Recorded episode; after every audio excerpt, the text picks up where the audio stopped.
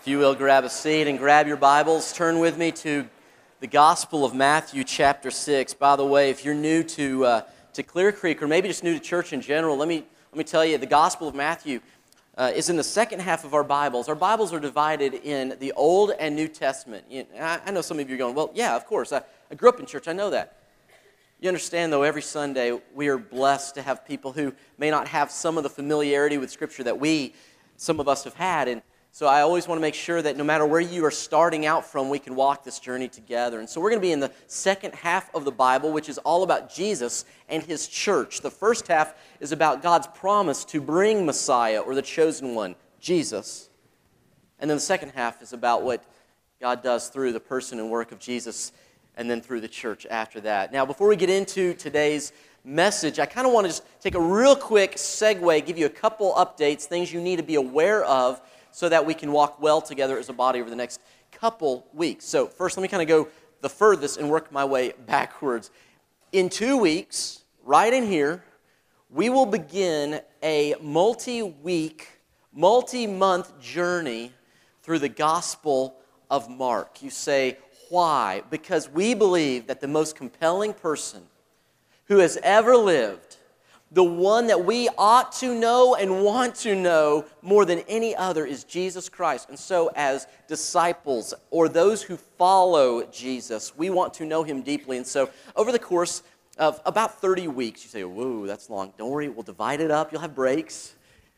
But really, where are you going to be other than for here on Sunday anyway? Doesn't matter. Anyway, whatever. So we're going to go through the Gospel of Mark starting in two weeks. And uh, next week, I'm going to give you a little preview of something we want to give you uh, starting in two weeks. It's going to be great. Second thing, this Wednesday night, we are going to have a very special class right here in the cafe. Now, if you're in a group or you're, you're engaged elsewhere, that's great. You do that. But this class, is for anyone who has ever asked the question, why is it that God seems not to answer all of my prayers, or in the way I ask, or in the timing that I request? If you have ever struggled with this thing called prayer, and I know we're going to talk about some great things this morning, but some of you are going to be left scratching your head saying, well, what about when it doesn't work the way I pray? And what about then? I just want to invite you. You show up this Wednesday night. I was going to do it on a Sunday, but we just need a little bit more time to talk through this than I would have on a Sunday. So on Wednesday night at 6:30, right in the cafe, other side of this wall, you join us and we will walk through this question or this idea of unanswered or seemingly unanswered prayer together. And you say, why all this about prayer? Well, we are in the midst of 21 days of prayer. And by the way, if you did not receive last week one of these prayer cards, on one side it has the title, but on the other it has our 21 prayer focus, as well as fasting options and things. Uh, if you did not get one of these and would like one, just raise your hand. Some of our ushers are going to quickly hand them out. So just raise your hand if you did not receive one and you want one. We have some down front, and there are a few others, but Here's why we're doing this. We believe that prayer is our first response, it is not our last resort as Christians. That we go to God first because we believe He is a good God. Hey, by the way, if you believe God is good, two things. Will you tell your face so it smiles? And number two, can I get an amen if God is good? So we believe that God is good and we want to talk to him. The second reason, though, is we believe that as we go to him, we become more like him and we see what he sees in the world and what he wants for the world. Now, one of the ways we're doing this is every day at 12 noon on Facebook Live, we are praying together as a church. One of our staff, one of the elders, one of the church leaders will get on, and for about five minutes in the middle of your day, they will pause and they will pray, and we get to join together. And it's been kind of neat to see how many of you are on with us during that time. And I know many of you can't make it at 12. Don't worry, they will be left up for about a day after they've been posted, so you can hop on if you missed out. I know some of you can't stop at 12, but you can still participate later in the day. We believe that digital prayer is just as powerful as live prayer because it's the same God in both places. And so, I want to invite you to participate in that. Now, with that said, today we are continuing our journey through this thing called the Lord's Prayer. And really, it ought to be called the model prayer because it is the prayer Jesus modeled for us so that we would understand how to pray. And so, I want us to begin by saying this prayer together as one body And so, if you will, go ahead, let's stand together and let's say the Lord's Prayer together out loud, declaring the truth that He shares with us here. This then is how you should pray, church. Are you ready? Let's do this together. Our Father in heaven, hallowed be your name. Your kingdom come, your will be done on earth as it is in heaven.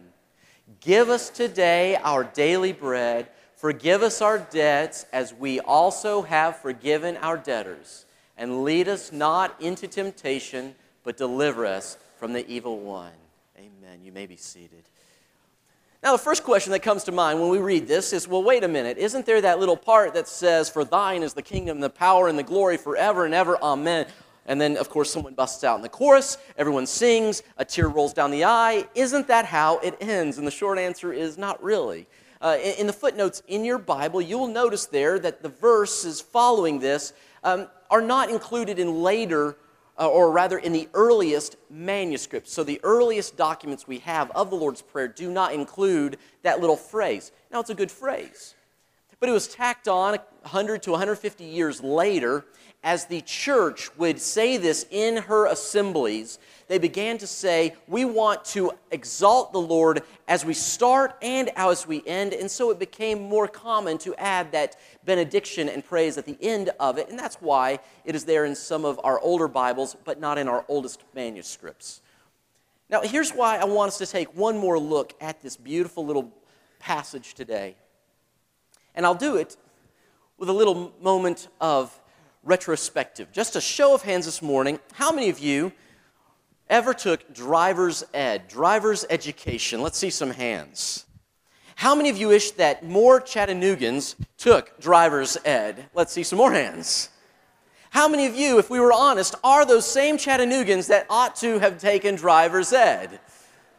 Now, here's the thing a friend of mine named Tim made a comment about a month, month and a half ago, and and, and I must confess, I, I never took driver's ed, so beware when I'm on the road. I do my best, but I didn't have the training. But he said that when his daughters were going through driver's ed, one of the daughters said, I don't remember anything they told us except for this. They said that where your eyes look, that's where you'll drive. Have you ever noticed this when you're driving? You're driving, you look somewhere else, and you start to kind of meander over into someone else's territory.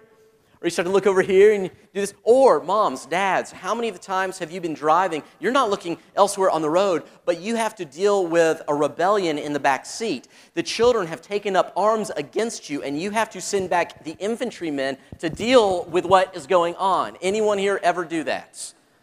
Oh, come on. How many of you know that in that moment you're, you're kind of doing this little number, you're looking for the legs, and the legs are moving all over the place, trying to stay out of the danger zone. And so, what are you doing on the road? Because where your eyes go, that's where you go. Jesus wants us to understand that that's not simply true when it comes to driving an automobile, it is true for life. This is why Paul will tell us whatever is pure, whatever is noble, whatever is lovely, whatever is praiseworthy. And he goes through all these beautiful words. Whatever is good, you think about such things. Why? Because where your mind's eye goes, there your heart and life and actions go as well. Now, Jesus, in this beautiful prayer, is saying, I want you to have eyes that see what Jesus Christ Himself sees. So I'm going to direct your gaze. So as you look in the prayer, you will go in life. And so many people have pointed out this prayer is divided into two halves. First half is focused on God, the brilliance of God. In fact, notice all these things. It says, Our Father, who are in heaven, hallowed be your name. Your kingdom come. I'm going to keep moving here. Your will be done on earth as it is in heaven. Now, move back just one here. Do you notice all of this is about who, church? It's all about who, church? It's about God the Father. It's about our Father. It's about Him. First half. Look how big our God is. In fact, it's not simply that. Last week, next slide. Next, last week we talked about that when you pray to the Father, the Holy Spirit God Himself in you is actually translating what you say so it gets to God in a way that is perfect and articulates not what you're saying, but the truth of what you're saying. And it's through the power and through the name and through the person of Jesus, meaning he is the all access pass to the Father. And so when you pray, you are drawn up into the midst of Almighty God. He surrounds you. Here's why this is so important. You begin this way because He wants you to see how big your God is. When you have a big God and a picture of how big your God is, church, I don't care how big your problems are. When you see how big God is, no problem is as big as your God. But when you have a little picture of God, every problem is a big problem. Have you noticed this? So he says, gaze on God first. Look at Him. Focus, navigate to Him. It is about God and His bigness and that you are drawn in. And then the second half, though, brings it down to the personal, doesn't it? But there's something here that I think is incredibly curious. And before I show it to you, there was a day where Jesus was asked by some religious leaders Jesus, out of the 613 laws, what law is the greatest? Or, in other words, what is the greatest commandment? And so Jesus says, well, it's very simple. Love God with everything. By the way, did you see that we just saw the exaltation, the love of God in the first half of that prayer?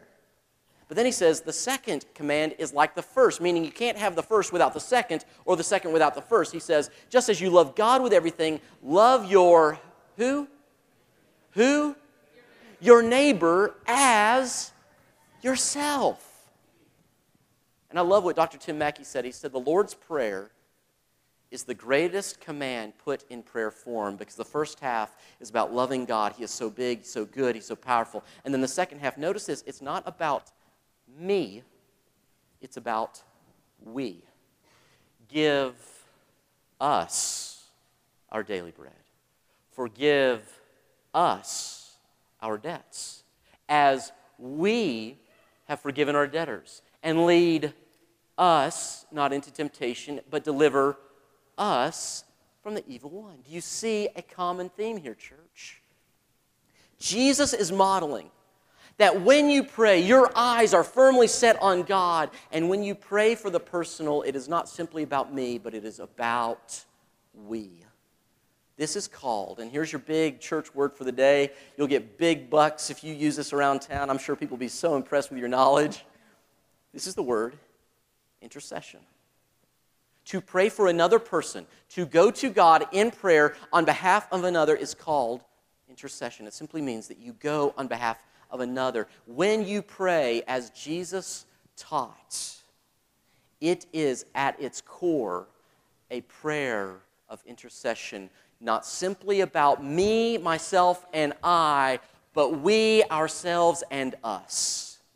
This is fundamental to what God has called us to do. And in a few minutes, by the way, just, just so you know, in just a few minutes, we are going to dig into this practically. We're going to have a prayer time at the end of service. Three shepherds and their spouses are going to be up front, and we're going to have a moment where they will receive anyone for prayer, praise, issues, whatever else it may be.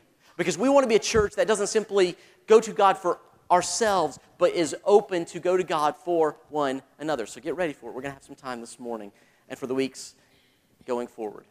So here's the big question. And in fact, let me just put it this way. If you look at this picture, the picture is not just you and God, but this is sort of the picture that I would like for us to get in our minds today. That when you pray, you are inviting others in. You are talking to God about other people. In fact, if you want to write this down, the two greatest gifts you can ever give someone, two greatest gifts. Are you ready? Number one, tell the person about Jesus Christ.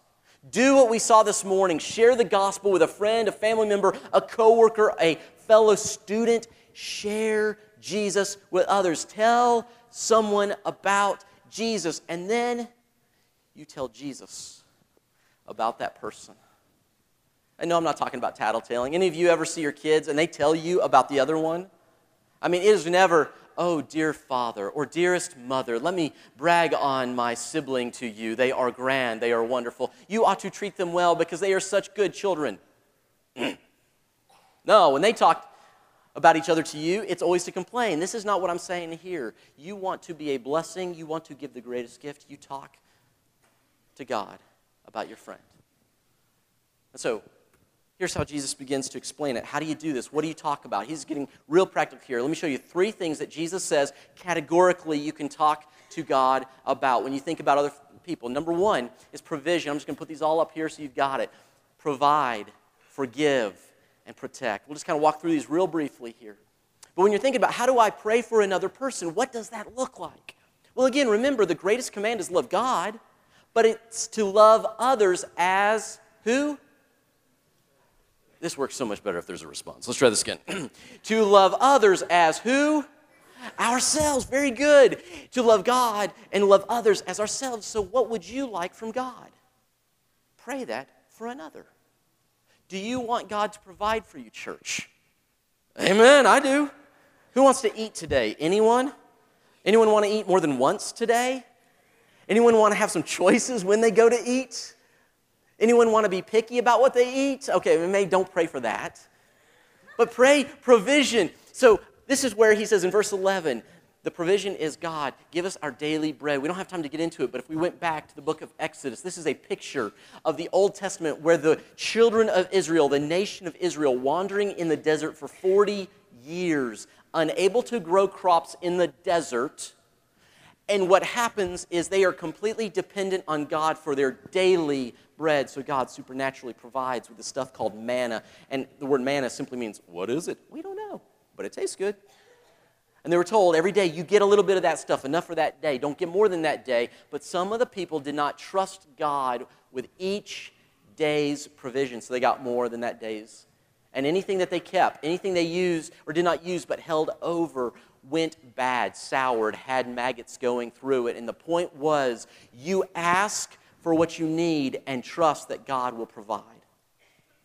And so Jesus, borrowing the language and the imagery from the Old Testament, says, Listen, you ask God to provide, but not just for me, you pray it for others. This is where you get to look around and say, Who around me needs daily bread? Who around me needs provision? Lord, would you please be with so and so? They're, hungry. Lord, would you be with so and so? They need a job. God, would you be with so and so? Their relationship is falling apart. Lord, would you be with so and so? Their health, their, their situation they're facing, whatever it is. Provision. Second thing, pray for forgiveness. This is what it means to ask God to forgive our debts. Now, I'm not going to ask who in here has debts. But if I were to ask you, do you know what a debt is? We all would be able to say, absolutely. A debt is where you borrow something or you purchase something on credit, or perhaps it's a mortgage or something else, but you buy something with money you do not yet have, and you promise to pay off that which you have borrowed. So, for instance, we have a mortgage right now. Thank the Lord I have a mortgage. That means I've got a house. But we have a mortgage, which means every month I don't really own that house. Rather, I have borrowed money from the bank and I am paying off a little bit every month from now until Jesus returns so that one day maybe it'll be mine. So we are indebted.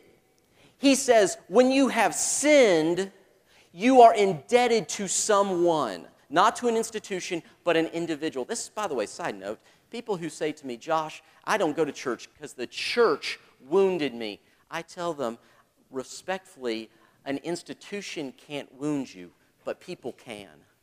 Let's deal with the people issue and we can deal then with what's going on. And so we say to God, God, we have borrowed something, we have harmed you, we have taken something from you. But here's the reality we cannot pay back the debt we've, that we've borrowed, church. Amen? Who in here has the ability to forgive their own sins? Who in here has the ability to go back in time and undo what they did? Not a one of us. And so we are indebted to God, but He says, please forgive us. That means, God, would you eat the cost of my sin? Just like if you went to the bank. By the way, how many of you would even think about going to the bank saying, you know, God, or guys, um, I, I, like my house, but boy, this monthly payment business, it's a, it's a drag.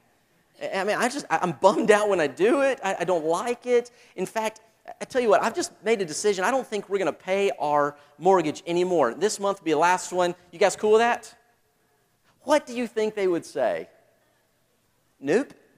And guess what? They've got a group of people who are dedicated to ensuring that you continue to pay and that everything goes smoothly.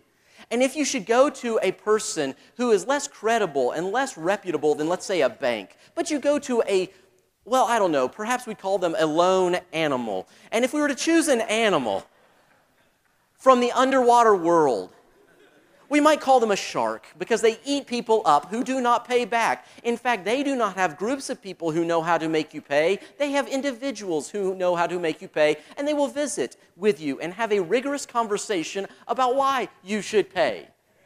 The point is, when you don't pay, you end up paying, and yet when we come to God, we say, I can't pay it. I fall at the mercy of Jesus Christ. God, would you pay the debt for me? And he goes, I got it. But he says, listen, you don't just pray that for yourself, you pray that for others. Listen, you have friends today who need to know Jesus Christ. You're not Jesus, I'm not Jesus. They don't need to know me or you, they need Jesus. And one of the best ways, one of the best ways to introduce them to Jesus is to tell them about Jesus and then to tell Jesus about them. You say, yeah, but my friend's not interested in church. My friend's not interested in Jesus. Do what my mother did whenever she got mad at my father. She would simply, and I quote, I would just go over his head to his boss. And she'd talk to Jesus. You talk to Jesus. So provide forgive. And number three, protect. Ask God to protect them. This is the phrase, and lead us not into temptation, but deliver us. Or a better translation is protect us from the evil one. The evil one is the devil. And by the way, we believe there is such a thing as a supernatural, very intelligent, crafty being that has been around for a long time, not God, but cre- created by God, chose to turn, chose to rebel, and we believe that there is such a thing as the devil. Amen? Okay, we don't pretend that, oh, everything's just sort of okay and there's really only God, but there's really nothing. No, there is an enemy who wants to eat you up and spit you out. And I know this passage has tripped a lot of people up, and we may get into it a little later to try to explain it. It really shouldn't. Here's the best translation I've ever heard God, allow us not to fall into the clutches of the enemy, but protect us from him. And I love the image that a friend of mine, Dr. Whittington, makes this point. He says, It's a picture of a father walking with his child on an icy road as long as the child holds on to the hand of the father, nothing happens. But it's when the child pulls away that the child falls. He's saying, Don't let me pull away from you. Don't let me do it. So we ask God to provide, forgive, and to protect. Now, real important. Here's a big question, church. It's all the plurals. Why did, who are the us's? Who are the us's Jesus is talking about. He says, Lead us not, deliver us, provide for us, give us daily bread. Us, us, us. Well, who are the us's? Here's the thing if you're like me, I want to sit down and begin to put on a piece of paper these are the us's, these are the thems. These are the people I pray for. These are the people that if I pray, I simply pray that God will shoot a lightning bolt, okay? Who is or are the us's? And I love this. Jesus in this passage does not answer that question. Instead, he allows the scope of Scripture to speak for who the us's are. Let me just throw this up. Our time's almost up, but I want you to see this. Are you ready for some us's? 1 Timothy 2 2 says, The us that you're to pray for, that I'm to pray for, are our authorities. That means anyone who's in leadership above us, whether it's locally, nationally, doesn't matter. You say, But I don't like so and so. Isn't it great? You don't have to like the person you pray for but you can still pray for the person. We pray for our countrymen, Romans 10:1. We pray for our city, Jeremiah 29. Everyone's familiar with 29:11, for I know the plans I have for you, declares the Lord. But verse 7 says, "Pray for the good of the city." Ask God that it may prosper, blessings over the city. You pray for your city. You pray for your ministers and church leaders. This is what Paul says Hey, thank you for praying for me. You pray for the leaders of the church. Pray for your friends. And in this passage is interesting because the friends aren't acting like friends, but you still pray for them. Pray for your enemies. Some of us don't have friends or enemies. We just have a bunch of frenemies. Doesn't matter. Pick a passage and pray for them. Matthew 5:44. He says, talks about, hey, you pray for those who persecute you. You pray for those who are your enemies. Because at one time, by the way, I was an enemy of God. And yet, in the Garden of Gethsemane, Jesus Christ prayed for all, including Josh Diggs. And then finally, if any of us are unsure as to who we pray for, I like how Paul's like, hey, tell you what, forget it. Just, just pray for anyone. If they're sucking air, if they're pumping blood, you pray for them because a lot of times we like to categorize there's God, there's us, and then there's everyone else. But the Bible is very clear there's God, and then there's everyone else, except for those who've come to know Him, and all of us are begging more to do so. So I want you to think for a moment here. Who's the us for you today? Who's that person or people or group of people that God is saying, hey, I, want you to pray for this person? Lift them up. Ask God to help, to heal, to, to fix what is going on. And if we had time, I'd, I'd, show you a couple more passages. I'd invite you to just write these down and read them later this week. But James 5, verse 13, excuse me, verse, uh, yeah, 13 through 16, James says, Look, whatever's going on in your world, you pray about it. If you're in trouble, if you're happy, if you're sick, if you've sinned, whatever it is, you pray, you pray, you pray. And then the beautiful promise is God answers. In fact, go to the next slide. Let's just do this. Go to verse 16. Let's move ahead here. Keep going. One more. And one more. Actually, go back one. There we go. That's great. Notice this. And the prayer offered in faith will make the sick person well. You say, yeah, but. Okay, we'll get to your yeah, buts on Wednesday. Just take this for a moment. And the prayer offered in faith will make the, pers- the sick person well. The Lord will raise him up. And then, verse 16 if he has sinned, he will be forgiven. Therefore, confess your sins to each other and pray for each other so that you may be healed. And verse 16 ends the prayer of a righteous man, or really just a person who loves God, is powerful and effective. You say, Do you have any examples? Absolutely. Acts chapter 12. Peter has been imprisoned. John has just been put to death. Uh, John Mark, rather, has just been put to death in prison, and now Peter is facing execution. The church is terrified that Peter is going to die next. And so in Acts chapter 12, go ahead and put this up on screen. In Acts chapter 12 and verse 5, notice what happens. So Peter was kept in prison, but the church was earnestly praying to God for him.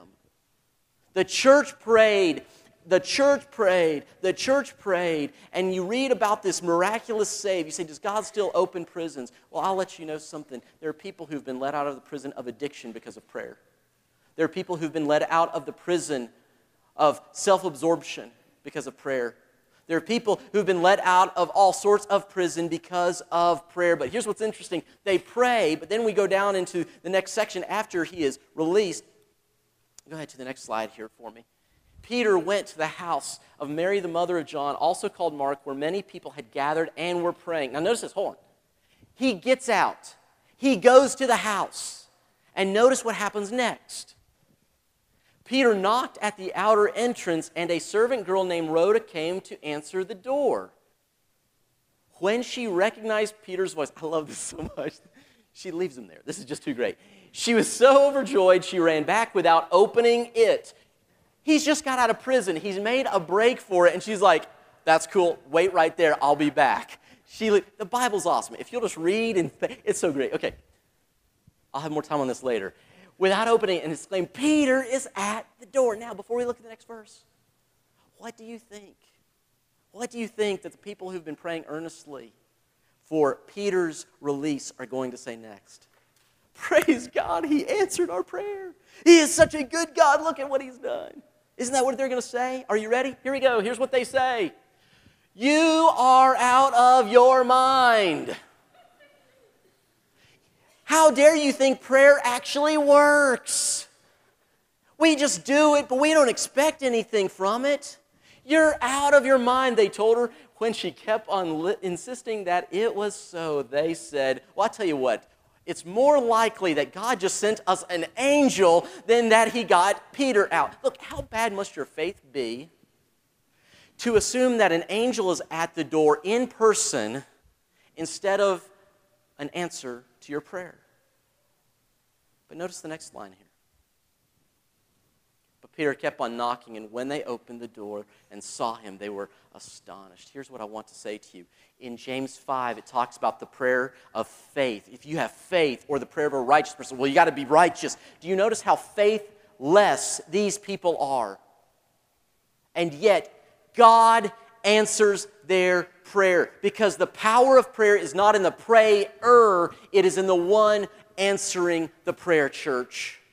It is in the power of Jesus Christ. It is in the power of God Almighty. It is in the power of the one we declare. That is why you can pray for others, not because you're a super Christian, but because you are just foolish enough to say, I trust Him that when I pray, He works.